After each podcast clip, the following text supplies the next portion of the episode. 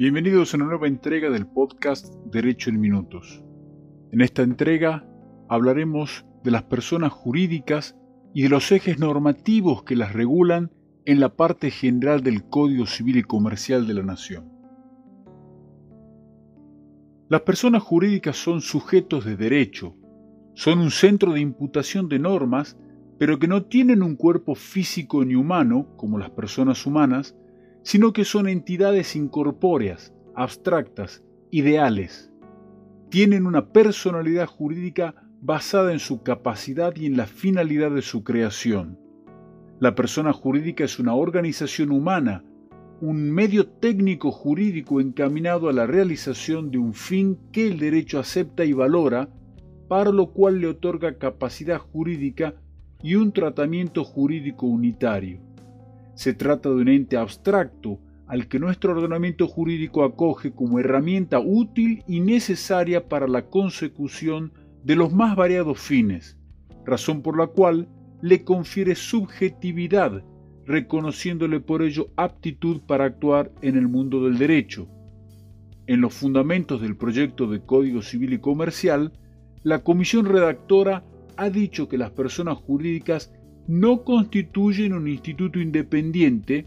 sino que son reguladas dentro de la unidad conceptual que la persona recibe en el mundo del derecho. En este sentido, y aun con las modificaciones que ha efectuado el nuevo código en cuanto al método, esta materia sigue siendo regulada en la parte general del derecho, más precisamente en el libro 1. En efecto, luego de la persona humana, está contenida en el título 1, el código regula en el título segundo todo lo concerniente a la persona jurídica. En este título se ha introducido un capítulo 1 referido a la parte general de la materia que contiene a su vez tres secciones. La sección primera destinada a personalidad y composición. La sección segunda a la clasificación y la sección tercera a las personas jurídicas privadas. En la sección primera de este capítulo del Código se establecen los ejes de la regulación y sistematización de la persona jurídica de la siguiente manera. Primero, se la define. Segundo, se regula el comienzo de su existencia. Tercero, se consagra la personalidad jurídica diferenciada entre la persona jurídica y sus miembros. Y cuarto, se regula positivamente con carácter general para todas las personas jurídicas la teoría de la inoponibilidad de la personalidad jurídica. Pero no obstante haber previsto un nuevo código una sección denominada parte general,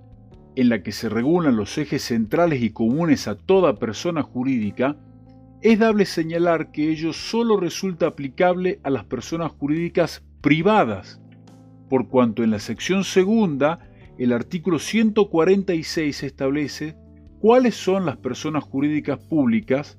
y a renglón seguido el artículo 147, cuyo título es Ley aplicable, establece que las personas jurídicas públicas se rigen en cuanto a su reconocimiento, comienzo, capacidad, funcionamiento, organización y fin de su existencia por las leyes y ordenamientos de su constitución, es decir, salvo en lo relativo a la definición, se excluye de la regulación del Código Civil y Comercial a las personas jurídicas públicas respecto de todos los demás aspectos. El primero de los ejes regulados en la sección primera es el nuevo concepto legal de persona jurídica. En el artículo 141, que lleva por título Definición, el Código prescribe son personas jurídicas todos los entes a los cuales el ordenamiento jurídico les confiere aptitud para adquirir derechos y contraer obligaciones para el cumplimiento de su objeto y los fines de su creación. Este artículo introduce dos novedades respecto al régimen anterior que pueden resumirse de la siguiente manera. La primera, de técnica legislativa tal vez, es que el nuevo Código Civil y Comercial de la Nación define ahora de forma positiva a la persona jurídica, mejorando así la técnica del anterior artículo 32 del Código Civil de Vélez, que las definía en forma negativa y por exclusión de la siguiente manera. Todos los entes susceptibles de adquirir derechos y contraer obligaciones que no son personas de existencia visible. La segunda, semántica y conceptual, radica en que con la nueva redacción se supera el inconveniente respecto a la confusión que generaba el viejo artículo 32 del Código Civil al decir que los entes que no son personas de existencia visible son personas de existencia ideal o personas jurídicas. La coma generaba la duda acerca de si la persona de existencia ideal era algo distinto de la persona jurídica. En el nuevo código se supera esa dificultad interpretativa, ya que ahora solo existen personas jurídicas. El nuevo Código Civil y Comercial define ahora las personas jurídicas a partir de la capacidad de derecho, la que le es conferida por el ordenamiento jurídico con una finalidad específica, adquirir derechos y contraer obligaciones en el marco de su objeto social. En efecto, la norma vincula y casi que condiciona esa capacidad jurídica conferida a los fines del cumplimiento del objeto consignado en su acto de constitución y de la finalidad para la cual ha sido creada. La persona jurídica es reconocida teniendo en cuenta un fin especial que el derecho reconoce y le interesa tutelar y promover. El artículo 141 debe interpretarse en conjunto con lo dispuesto en el artículo 156 del mismo código, cuyo título es objeto y prescribe. El objeto de la persona jurídica debe ser preciso y determinado. El objeto define primeramente el marco de actuación de la persona jurídica y en forma complementaria incide sobre la determinación de la responsabilidad de sus integrantes. En base a estas normas se concibe la capacidad de derecho de las personas jurídicas según el principio de especialidad. Este principio impone, de conformidad con esta doctrina, una limitación intrínseca a la capacidad de las personas jurídicas, es decir, no la restringe para determinadas especies de actos, sino que le están prohibidos algunos de ellos, cuando se consideran desvinculados de la finalidad de su creación explicitada en su objeto social. Sin perjuicio de ello, esa permisión condicionada por la especialidad del objeto no impide que la persona jurídica pueda realizar actos jurídicos que, si bien no estén contemplados en el objeto de la entidad, sean necesarios para el cumplimiento del mismo o para su normal funcionamiento. Ello se explica porque existen múltiples negocios jurídicos que no siendo los característicos del objeto social, son necesarios e incluso imprescindibles para poder cumplir los fines de la creación del ente.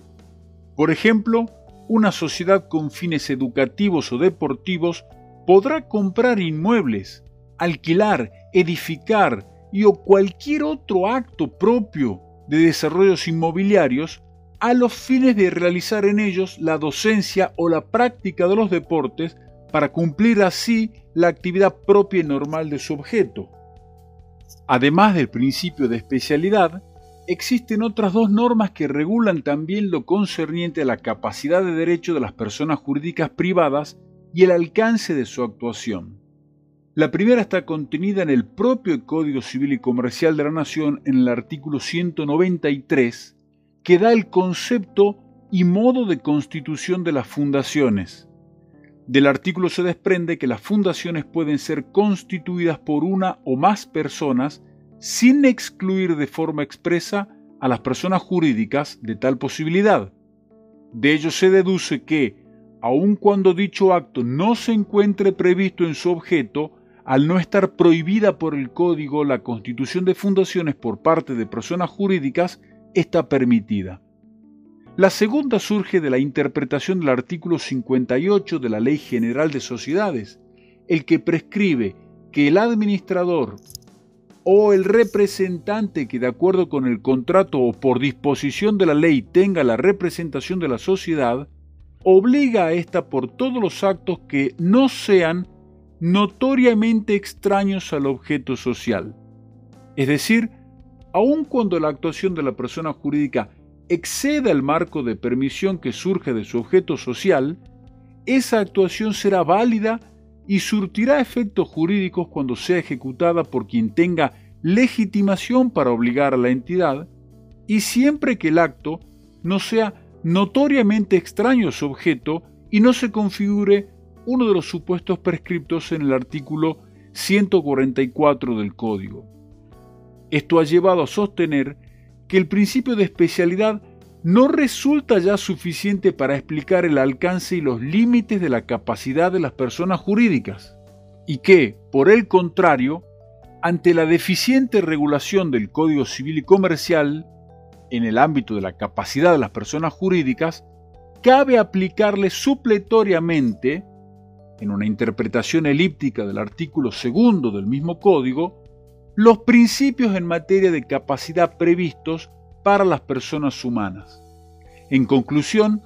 esta teoría afirma que la capacidad de las personas jurídicas privadas es amplia y no está limitada por su objeto, siéndoles aplicable el principio conforme al cual la capacidad es la regla y las incapacidades son excepcionales y de interpretación restrictiva.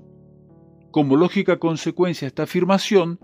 surge que las personas jurídicas tendrían entonces capacidad de derecho plena, sin perjuicio de que la ley pueda limitar su capacidad respecto de hechos, simples actos o actos jurídicos determinados según la regulación que da el artículo 22 del Código Civil y Comercial. Para fundar esta tesis, se argumenta que esta interpretación resulta compatible con el ordenamiento jurídico vigente que prevé incapacidades puntuales, tales como la incapacidad que el artículo 30 de la Ley General de Sociedades establece respecto de las sociedades anónimas y en comandita por acciones para participar en sociedades que no sean por acciones o de responsabilidad limitada. Creemos por nuestra parte que la tesis señalada no logra superar dos cuestionamientos básicos respecto a la aplicación supletoria del régimen de la capacidad jurídica de las personas humanas. El primero, porque la misma procedería en caso de que exista necesidad de integrar el sistema normativo por ausencia de normas específicas aplicables a esta materia, lo que claramente no es el caso. Y el segundo reparo consiste en que al justificar con el artículo segundo del código la aplicación supletoria de normas ajenas al microsistema de personas jurídicas, implica contrariar ese mismo artículo segundo, el que antes de referirse a la interpretación analógica, prescribe que la ley debe ser interpretada teniendo en cuenta sus palabras. Y las palabras del artículo 141 son precisas los derechos y obligaciones que las personas jurídicas privadas pueden adquirir son aquellos que les sirvan para el cumplimiento de su objeto y los fines de su creación. La norma es clara e incluso de ella se interpreta que se le confiere personalidad jurídica al ente exclusivamente para ello. Y ante la claridad de la norma, pareciera que no resulta suficiente pensar que la existencia de permisiones o prohibiciones expresas o tácitas, o incapacidades puntuales para cada tipo de ente, necesariamente signifique que la regla en esta materia sea la capacidad jurídica amplia. Por el contrario, la del artículo 141 es la regla general clara y las incapacidades o permisiones que pueden establecerse en forma particular para cada tipo de persona jurídica no son más que o descuidos en la redacción del articulado del código o concretas y específicas regulaciones cuya explicación se encuentra en la naturaleza misma del ente que se trate, en función del acto al que se refiera. La cuestión de la amplitud de la capacidad de las personas jurídicas debe resolverse desde otro enfoque, el que ha sido claramente expuesto de la siguiente manera.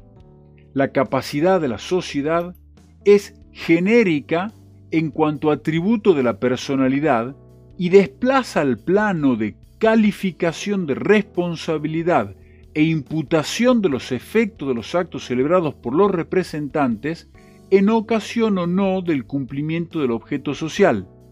De esta manera, celebrar un acto extraño al objeto social no resulta nulo por falta de capacidad, el que incluso puede ser reconocido o confirmado por el propio ente a través de su órgano de gobierno, lo que no importa una modificación del objeto social, ni puede reputarse a la sociedad incapaz respecto de ese acto. Es decir, toda sociedad tiene capacidad para contraer obligaciones y adquirir derechos en forma genérica, más allá de la órbita de la imputación de responsabilidad en la que luego estos actos deban calificarse. Una cosa es postular que el acto será inoponible a la sociedad en razón de resultar claramente ajeno a su objeto social y otra muy distinta es sostener que el ente tiene falta de aptitud para contratar. Afirmar esto atentaría contra la seguridad jurídica que debe primar en las relaciones jurídicas de todo ente. De lo expuesto concluimos que la capacidad de las personas jurídicas privadas les permite actuar en las siguientes dimensiones. Primero, la de los actos que se encuentran comprendidos en su objeto social, según lo prescripto por el artículo 141 del Código. Segundo, la de los actos no comprendidos en su objeto social, pero que resulten necesarios para el cumplimiento de dicho objeto y los fines de su creación, lo que sería la teoría del principio de especialidad.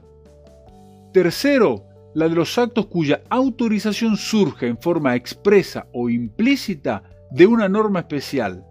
Y cuarto, la de los actos no comprendidos, pero que no sean notoriamente extraños a su objeto,